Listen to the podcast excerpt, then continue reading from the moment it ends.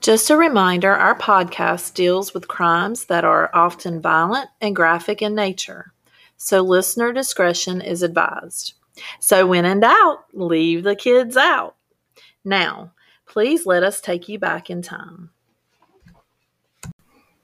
Hey guys, welcome back to this week's podcast. I'm Shannon and I'm here with my friend Melissa. Hello, hello. And we have a little sniffles going on, so we hope you can hear through that. Just this cold, rainy weather got to us. Yes, crazy weather. So just welcome back. We um today we're going to be talking about the worst woman in the world.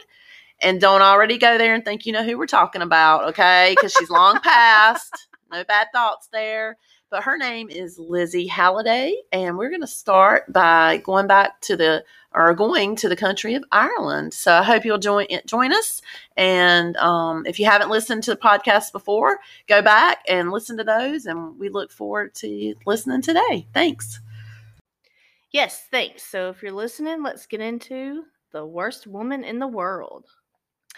So today we're going back to 1850s Ireland a place called Antrim. During this time in the 19th century, it was the center of shipbuilding and linen weaving in Northern Ireland. 27,000 people were employed in the linen industry within a 10 to 5 mile radius. 15 mile 15 radius. 15 mile ah, radius. Ah, sorry about that. 10 to 15. yeah, you can't. So can't. basically, if you lived there, you worked in linen. and yeah, yes. or you built the ship. The Titanic was actually built there. Oh, okay. So that's kind of it was a to pretty, know. pretty Yeah. hustle, hustle, bustle area. And I guess you can't go 10 to 5 miles and, you know. But anyway, yeah. So that's kind of exciting to know about the Titanic, which kind of relates to a story we did the first week. So, um if you have ancestors that came from Antrim, then more than likely uh, that was their trade, was the linen trade.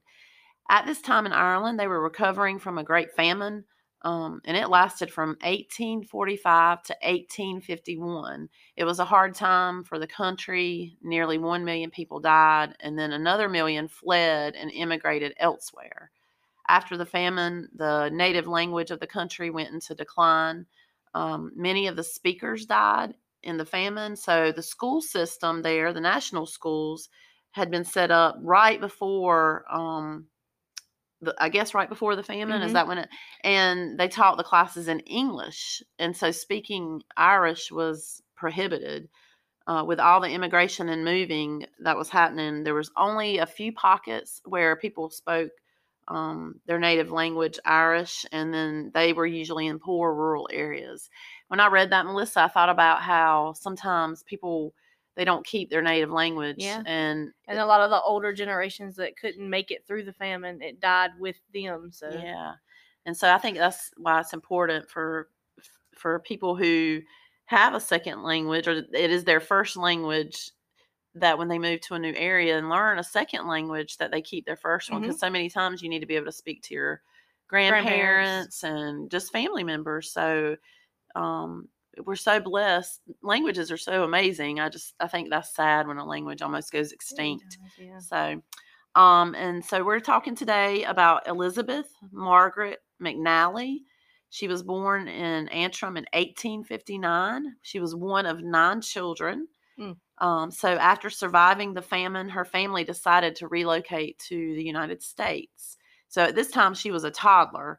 So, they settled in New York City, which was full of immigrants um, from all over the world, as you know, those who know history um, and turning it turned into a true kind of melting pot of a culture um, with all the immigrants coming in from different countries. During that time, uh, Elizabeth had a violent temper, so it was apparent even as a younger child Mhm. growing up that she had a violent temper. It was so bad that her family um, they just had a hard time living with her. And I know sometimes we can think kids with behaviors, but this sounds worse than just your you know, no, I don't want to do it, child. So Uh, She would pick fights with her dad, with her brother, with if just something was got on her nerves, she would just lash out and attack. And so bad that they kind of disowned her. They kind of kicked her out when she was a teenager. Wow. So they didn't even want to live with her at all. Like I her mom, I can just imagine I've got these eight kids to worry about. You're getting on my nerves. Just go.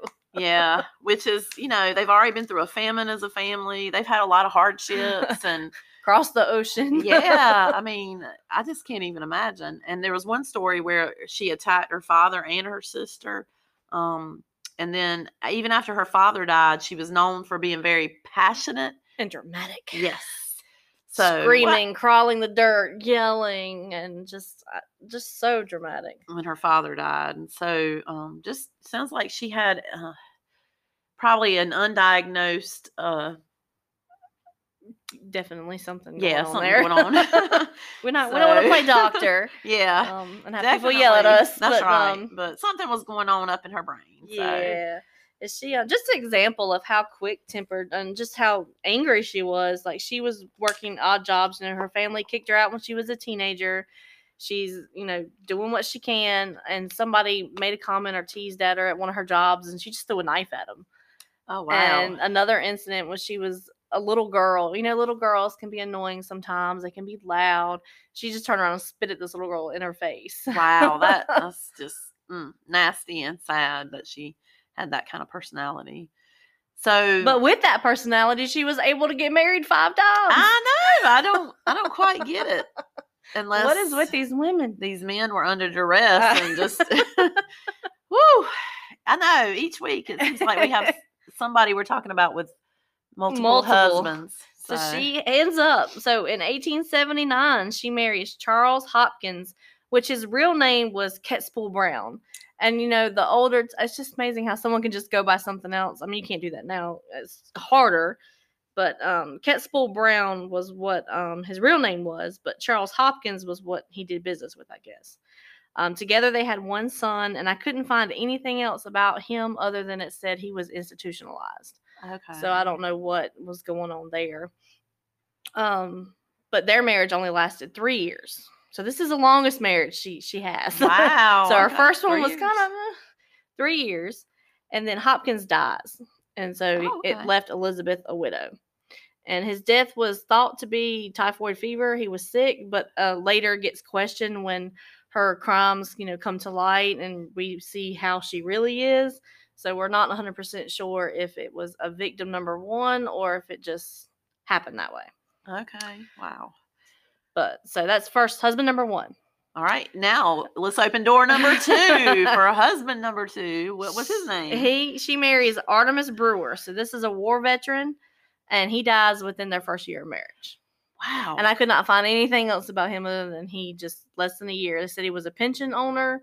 You know, he was a veteran, so he's probably getting I don't know if it's Yes. some form of disability or something like that. And they got married, and then he dies. okay. All right.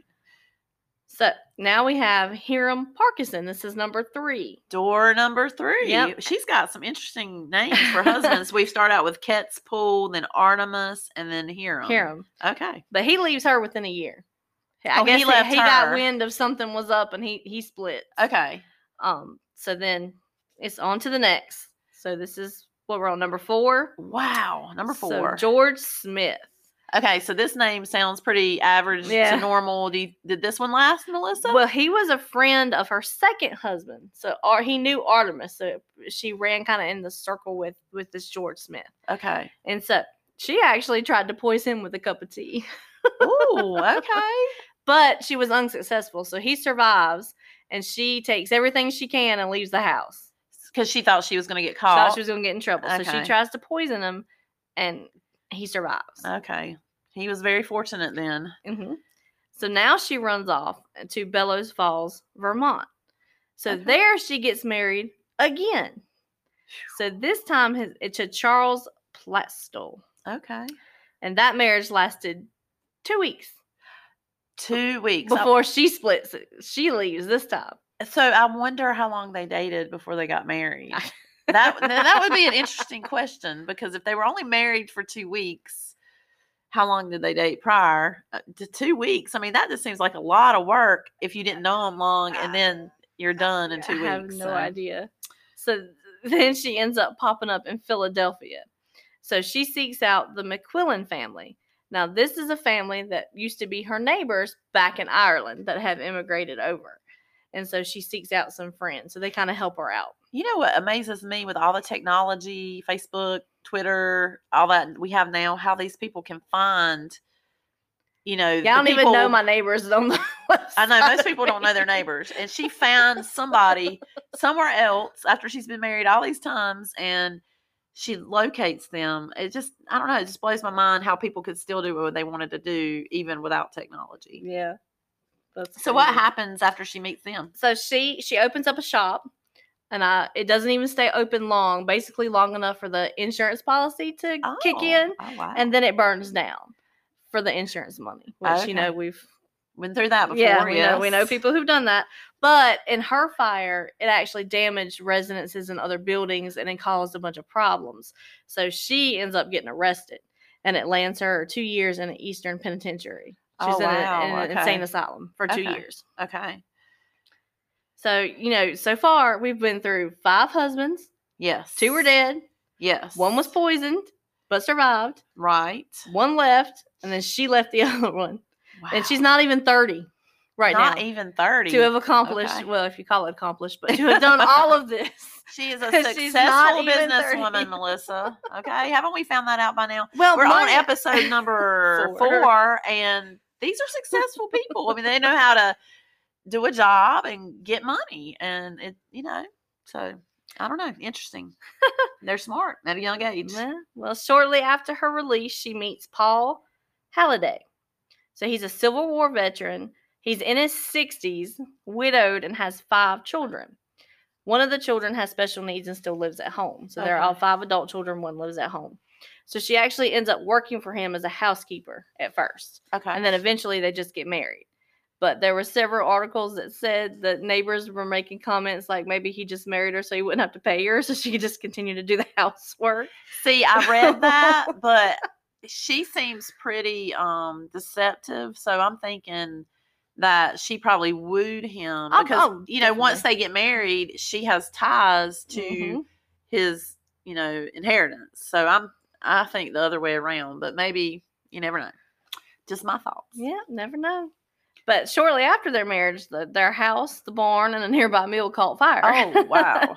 so again, she likes to play with fire. Play with fire and poison. Uh, yeah, so she escapes and goes to get help, but Paul's son, unfortunately, the one with special needs, was trapped inside. Oh, and he died. So, Oh. and despite the suspicion that she had something to do with it, and neighbors even saw her outside laughing Oh wow! outside the burning building, there's no evidence to prove that she had something to do with it. Okay. Um, so, you know, there she is. So then she steals a team of horses with a young neighbor and runs off. Oh my goodness! Wow. It said they eloped, but I don't know if they got married because he ends up deserting her. So apparently they make it as far as Newburgh and then he just leaves. Like maybe he was just using her as an excuse to help me get these, you know, these horses and let's leave. Okay, but then he Um, left her with the horses. Yeah, and like. she tries to sell them and then she gets arrested. Okay. And then she gets sent to an asylum. Okay. Wow. So a lot going on with her right now. Adventurous.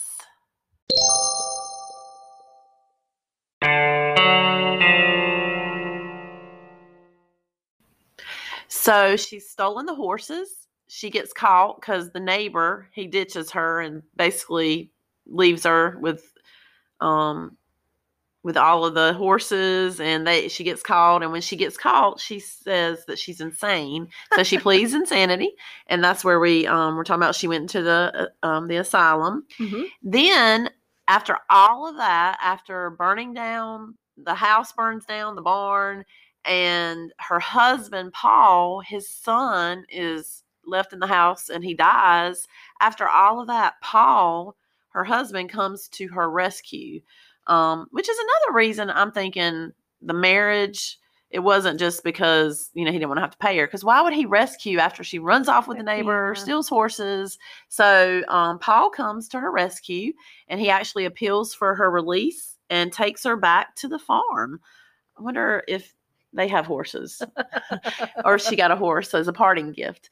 Then he disappears can wow so he comes in Comes in and bails her out, appeals to the judges, takes her home, and then he, Yeah. he disappears. So the neighbors who these must be like on neighborhood watch or something. They must have those little signs that You says, think like the bewitched lady with the always yeah, they're always watching because these neighbors. What was her name? Gladys. Was it Kravitz? Curves. Kravitz Anyway, or I can't remember, but Kravitz, I don't know. So anyway, um, she keeps telling the story to her neighbors. She just tells different stories about Paul's whereabouts, and she never has the same story. And so the neighbors grow suspicious. Um, the local authorities were involved, and they actually obtained a warrant to search the grounds. So I guess they must have been bored that week. yeah. well, and I guess the neighbors, you know, they kept calling in probably after everything they'd seen. So Yeah. maybe they thought, well, let's figure it out. There, there's well, and plus her stealing the horses. yeah, she has a history. Yeah. Um, and remember, she's not even 30, right? Yeah. So this very active, adventurous lady.